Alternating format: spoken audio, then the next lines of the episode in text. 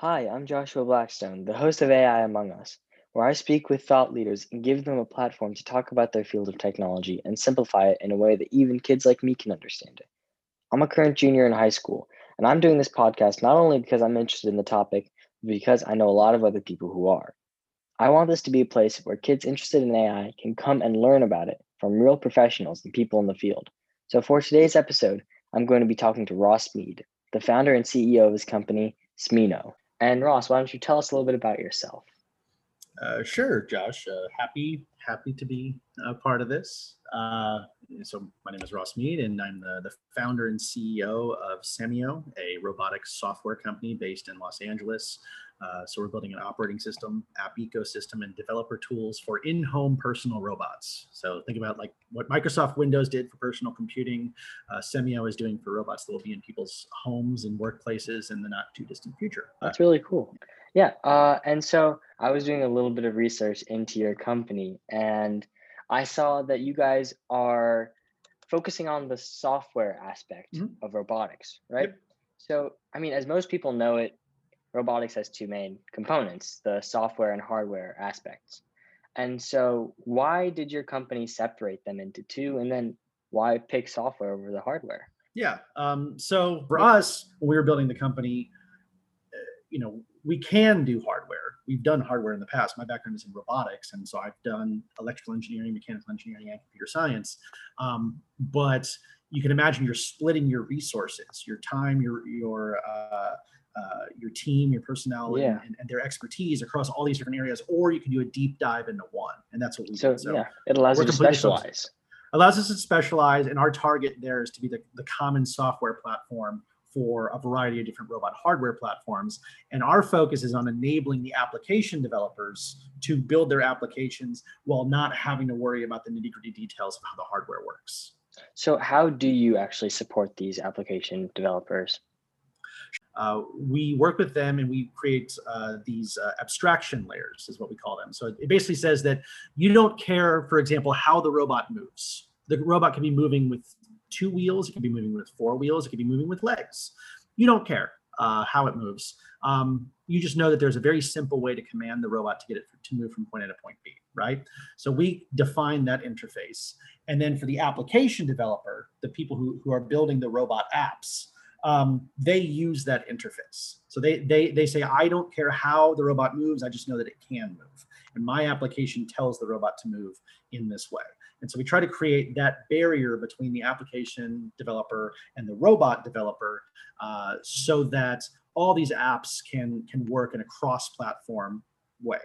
So you're kind um, of an adapter.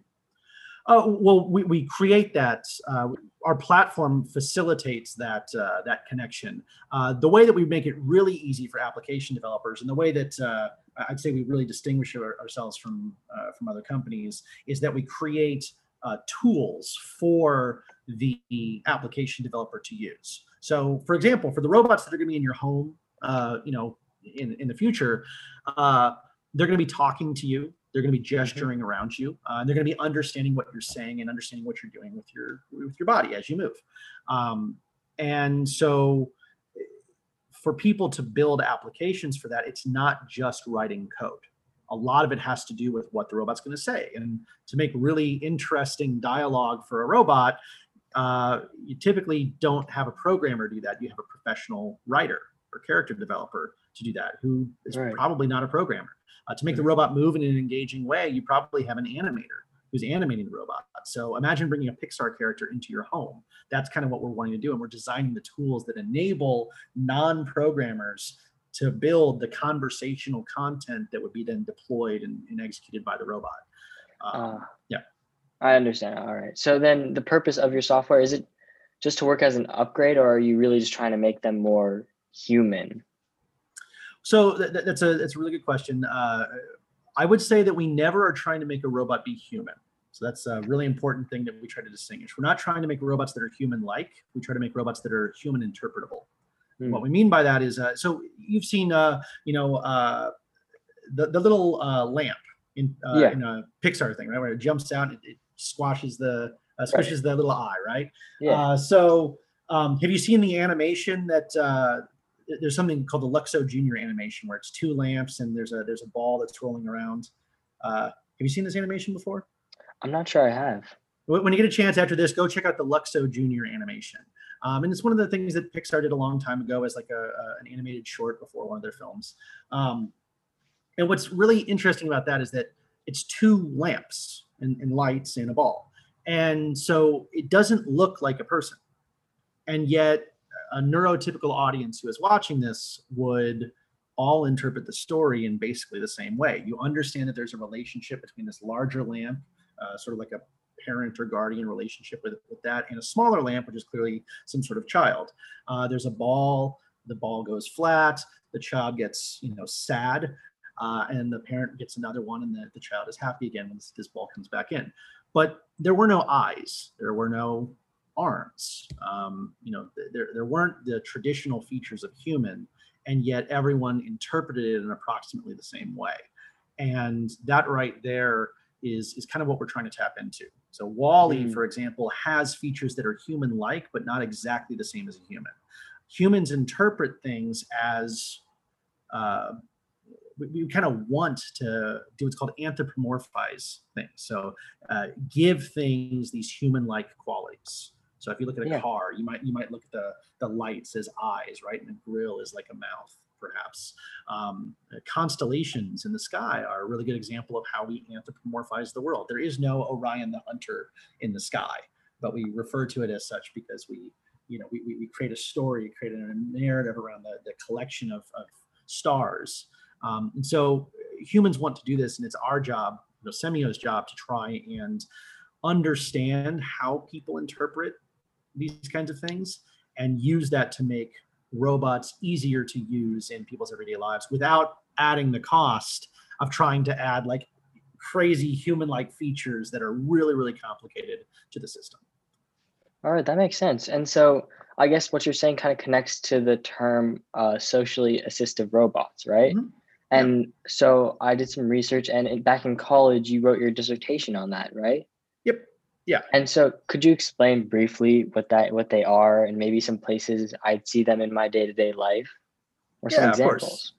Yeah. So I mean just to give some some general definitions here. I mean if we're talking about a robot, just what a traditional robot is, uh, uh, you know, we would say that this is something that has a very clearly defined embodiment. So it's something that has a, a body that starts and stops somewhere, um, that senses its environment, makes decisions based on what it senses, and then acts based on those decisions.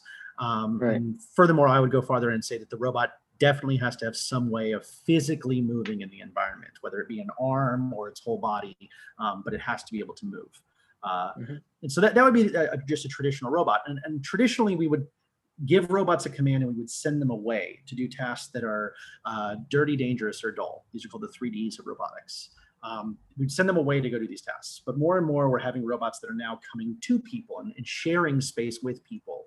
Um, and uh, you know, then the question is, well, how does the human and the robot work together in those situations? And, and right. there are a variety of different options. The one that we focus on is uh, through natural communication, through speech and body language. And so, a robot that uses standard social signals, social communication that people do, is what we would call a social robot. Uh, so a social yeah. robot is one that uses uh, natural communication to interact with people. Going one step further, socially assistive robots are those social robots that use social interaction as a way to help people in their everyday lives. And so, um, particularly people with special needs. So we work with kids with autism, people post-stroke, older adults, uh, people with Alzheimer's to improve overall quality of life. And we're doing this primarily through social mechanisms. What I mean by that is um, having a robot that could serve as a, a, a, a motivational coach or an exercise coach or uh, some sort of uh, uh therapist uh, with a person, right? Um, there, the robot is not lifting things up or moving things around for the person. It's using what you and I are doing right now uh, to try and help the person. And so that's what we mean by a socially assistive robot. And have there been many benefits in this field? Have you noticed that it's actually been helping people? Yeah, yeah. So I mean, and understand that you know this is still like brand new science. So yeah. you know, there are not commercial products that are that are deployed at a very large scale um, that are doing this right now. We're still in the very early days of this, but um, yeah, we've seen results with robots that are uh, uh, trying to uh, help with social skills interventions with kids with autism.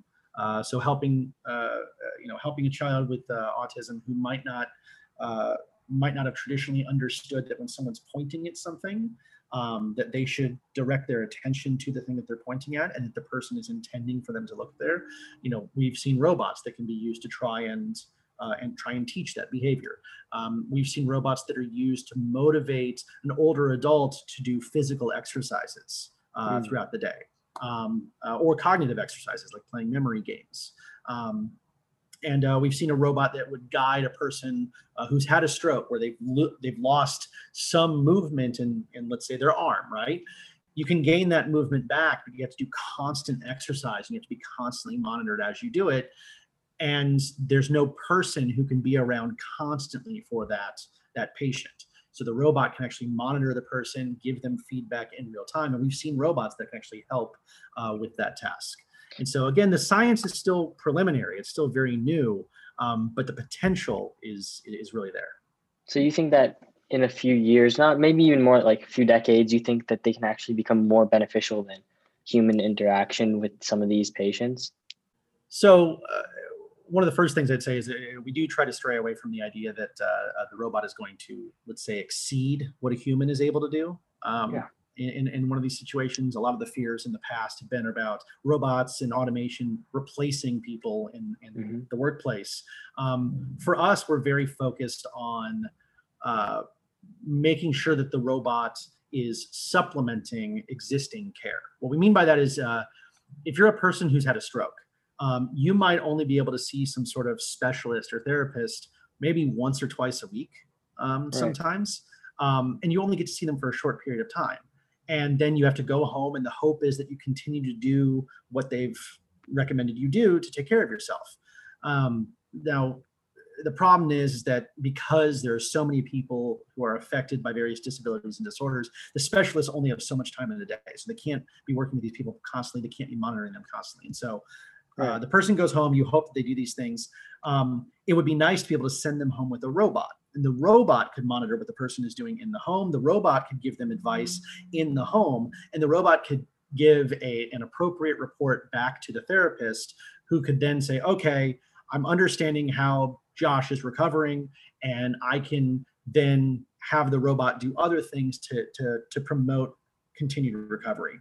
Hmm. But the key thing here is that you know there are more people affected by the various disabilities and disorders than there are people who can possibly help them, and the numbers right. are only getting worse. Which means you're in this case the robot is not replacing anyone. The robot is actually providing care where care did not exist.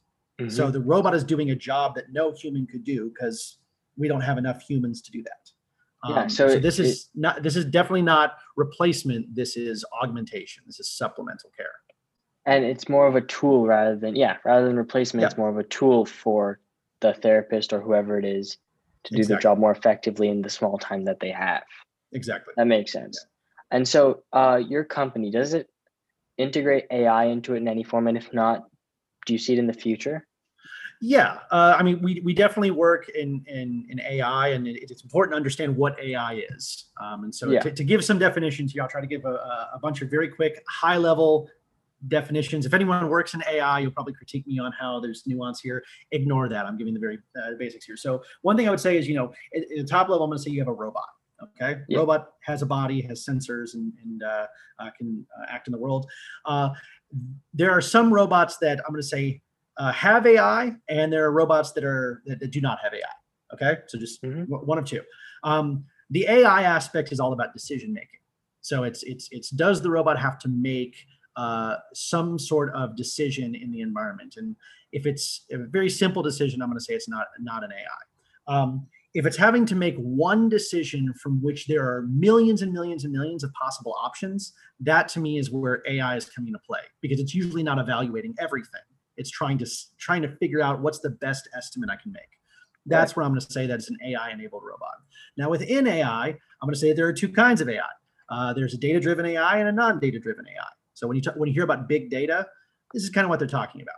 Okay. Yeah. And so uh, non-data driven AIs are just something where I, I know that there are rules about the about the world, and like like chess for example or checkers i know the rules it's not really a, a whole lot of data that i'm using to inform what i'm doing um, i know the rules and i can make the ai play given the rules okay mm-hmm. a data driven ai is something where you have some sort of data set you might have done some sort of statistical analysis let's say for now by hand um, and uh, and i use that to inform what the ai does how it makes its decisions yeah underneath the data driven ai there's learned and not learned so uh, a not learned one is okay. I, I, I did some manual analysis of a data set, and I'm using that to inform what my AI does. Okay, I'm going to say it's not learned.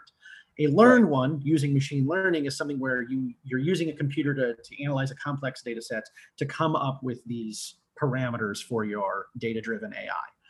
And then within machine learning, there is I would branch it off as there's like right now I'd say it's deep learning and not deep learning. It's not deep learning. These are more traditional AI methods. Um, and then deep learning is sort of this, this newer set of methods uh, that have come out in the past decade um, that are, we're going to say, loosely inspired uh, on the way that, that the human brain might work.